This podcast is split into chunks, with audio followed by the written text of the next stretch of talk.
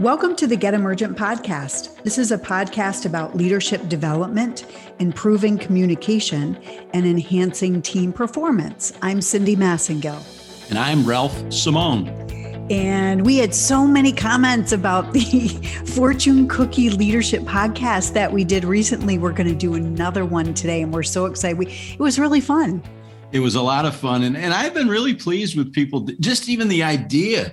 They love the idea of it and, and, they love the fact that we can turn any little phrase into some meaningful bit of leadership wisdom. So i think we should do it again that's really the brilliance of this idea of leadership is that it is connected to so much if not everything. And i'm really excited to do it. And the fact that you didn't eat the balance of the bag of the cookies. Congratulations. No, no I, I it took a tremendous amount of willpower but uh, I, I knew we needed them for future podcasts. So, so our, i am ready. I was just going to share our kind of our guidelines for this is you randomly select a cookie from the bag and you open it.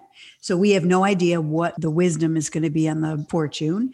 And whatever comes to mind, we offer some type of hopefully helpful advice as it relates to that fortune. And then the other thing is is that we promised our listeners that we would not not like one and then delete that recording. So we have to respond to it no matter what right? We're not going to. So, yeah. So the leadership application is leadership, agility, and adaptability. Doesn't matter what you throw at us, we're going to be able to do something with it. Good. So I think we should have a drum roll, but we're ready in the absence of a drum roll, let me make a little paper noise here. The crinkling. All right, here we go. The crinkling.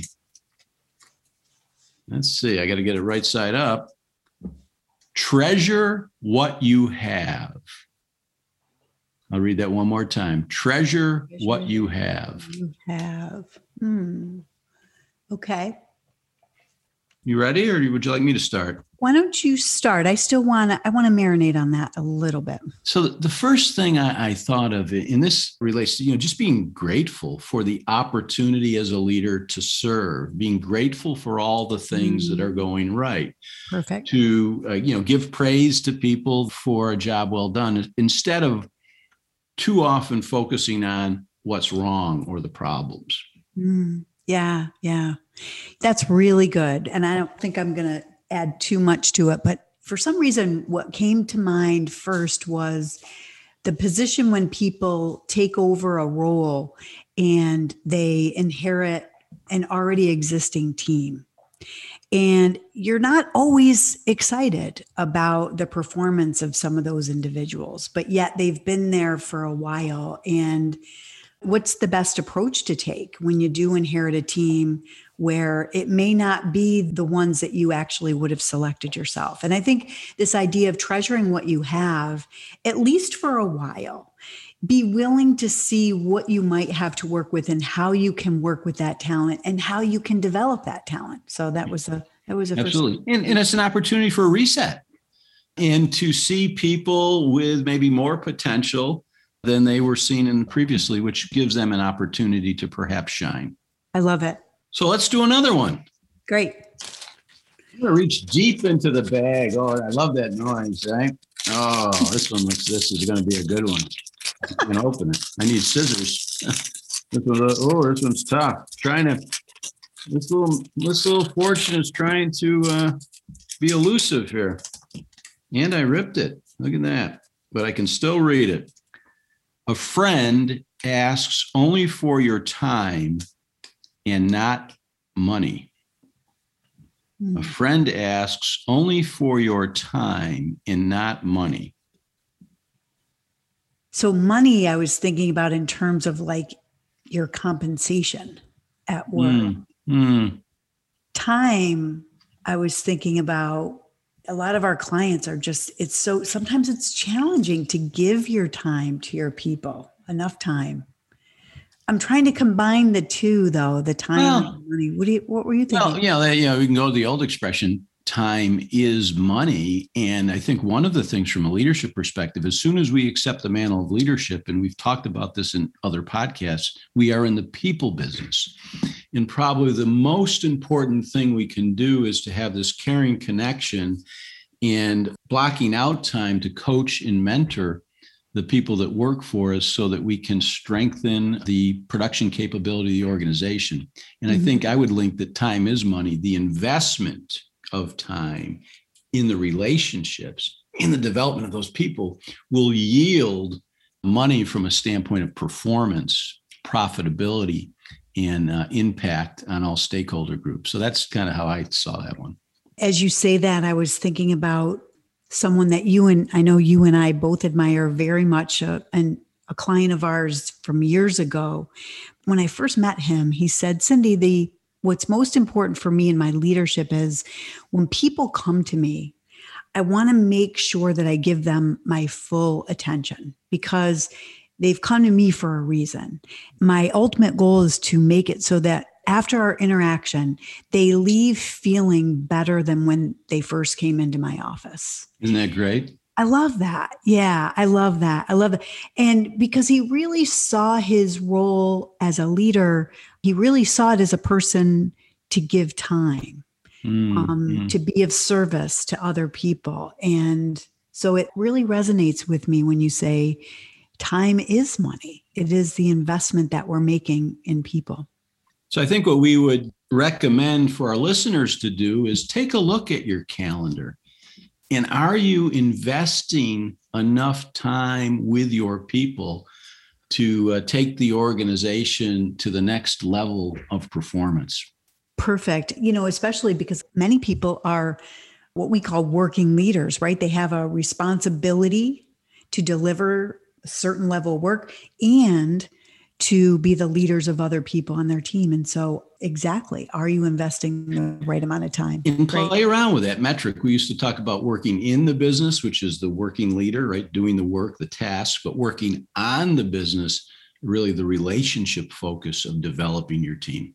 Perfect. How about a third one? Let's do number three. Number three. Okay. That's strong enough to open up a fortune cookie wrapper. That's interesting. Ooh, this is a long one. Every person is the creation of themselves, the image of their own thinking and believing. Oh man, there's a lot in that one. Oh, do we do, do our listeners have two hours? Oh. we just struck gold with this one.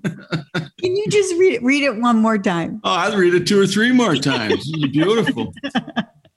Every person is the creation of themselves, the image of their own thinking and believing. There is no way that I'm going to take it away from you, Ralph. You really need to lead this one off because I know you are so you're if the listeners could see you right now, you're beaming ear to ear. Go I mean, this is mindset, right? This is all about things aren't as they are as we are, not as they are, right? It's the way we see them, it's our paradigm, it's our belief system. And and this is the whole essence of the work we do as coaches we help people get an accurate look at how they're thinking and what they're believing and how they're feeling. And if it's not getting them the results they want, to be willing to experiment with new thoughts, new beliefs, new behaviors. I mean, this is absolutely the, the essence of it. And we are, we manifest what we focus on. And so, whatever we choose to focus on, the outer world is a reflection of the inner world without question. Our thoughts drive how we feel, which drive our either action or inaction.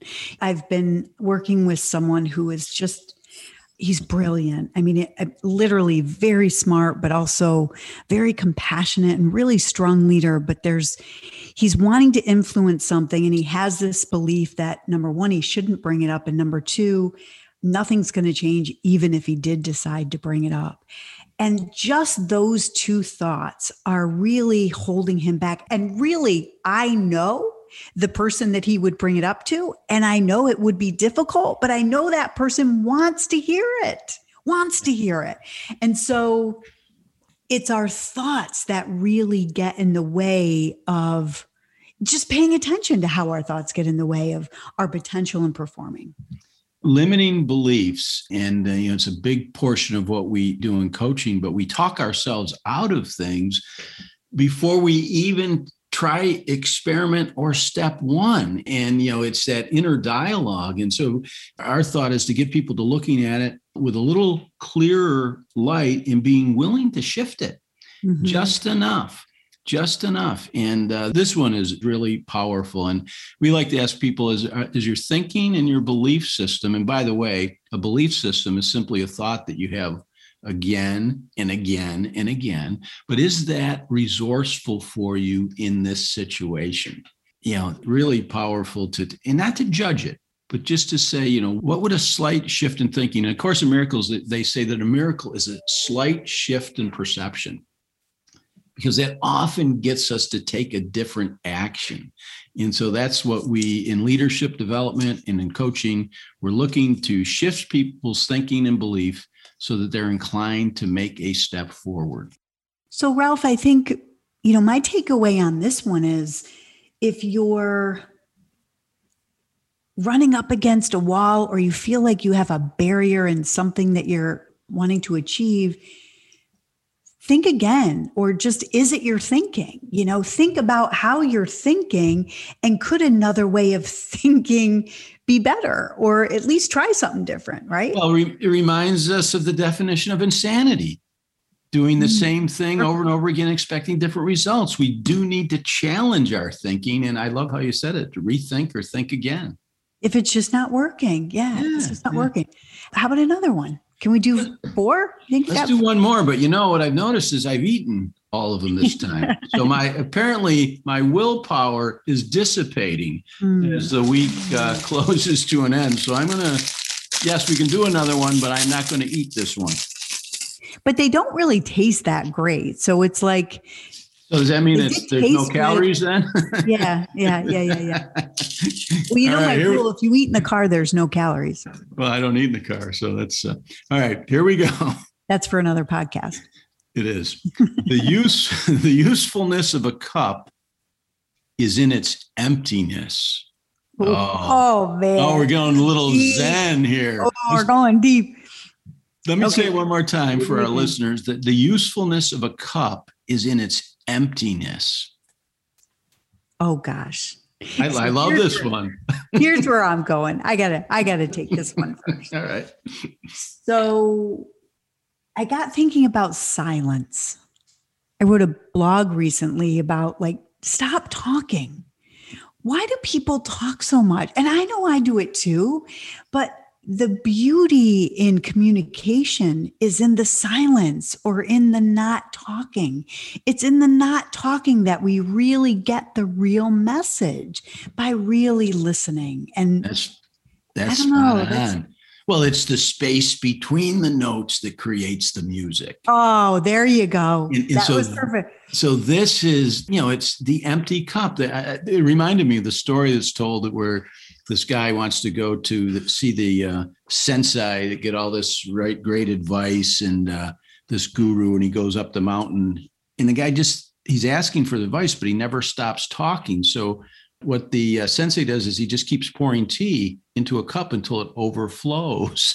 Mm-hmm. and the guy goes whoa whoa whoa whoa the cup is overfilling he goes yes. And when you are full of yourself and constantly talking nothing else can get in and oh, I, that's beautiful. And I think that, you know, we have to be that cup, that vessel, mm. that container. And if we're full, I don't think we're continuously learning and growing and developing. So, my hope for our listeners and all our leaders is that we invite that quiet space in our day, you know, that quiet, that empty cup. Listen, you know, listen for the quiet. See what you observe, see what you learn. I think there's an element of curiosity there too, because if we can be genuinely curious and bring the beginner's mind to any conversation, we are in fact that empty cup, that vessel, and we can go in whatever direction our people need us to go in in that moment. Wonderful. I've really loved doing these fortune cookie podcasts, Ralph maybe we should make Fortune Cookie Leadership part of our regular podcast offerings. It would be really fun, but let's get some feedback from our listeners first and see how they feel about how helpful their leadership advice coming from a fortune cookie would be. Okay. All right. and in the meantime, please do come back for more episodes of our Get Emergent podcast, including the Driving Leadership podcast that Bill Berthel, our partner, is facilitating.